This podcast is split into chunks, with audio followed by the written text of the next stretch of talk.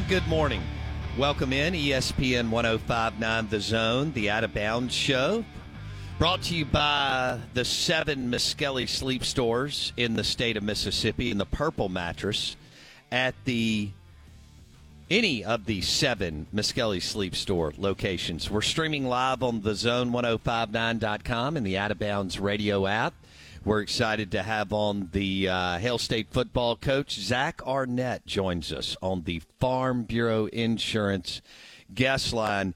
And, coach, uh, the Super Bowl is this Sunday. And as the head coach of MSU, how excited are you to see a bunch of former players on both the uh, Chiefs and the Eagles get after it on the uh, national stage in the Super Bowl this Sunday?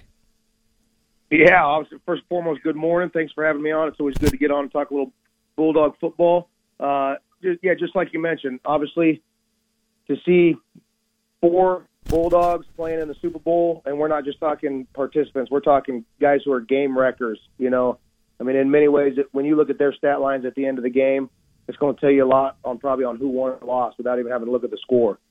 Uh, you, two two of the most dominant defensive linemen in, in all of the league uh, Chris Jones, Fletcher Cox, Darius Slay, Willie Gay. I, I'm still I'm still sick to my stomach that I didn't get a chance to coach Willie Gay for one year. You know, he had one more year eligibility when I got here as the D coordinator, and he obviously made the right decision. But my goodness, that'd have been fun to. I would have probably blitzed him every single play. I hate to say it.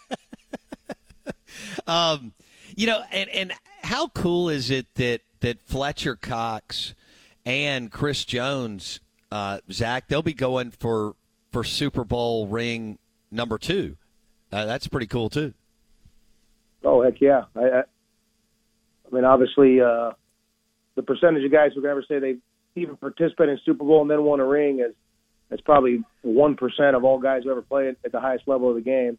And then when you start talking about multiple Super Bowls, uh, that that's something really special. And obviously, there's no better there's no better feeling at the end of the year and be able to call yourself a champion. And those guys are doing it on the the highest stage in in the, in the entire world in this sport, and uh, we'll be rooting them on. Yeah. Uh, all right. So I know you've been going like 18 hours a day and, and all the different things that you've had to do. Um, and I know you guys will probably take a, a, couple hours off and, and watch the game. Does Zach Arnett cook anything on Super Bowl Sunday, or do you leave that to other people? and you're just uh, partaking in the game. How does that work, Coach?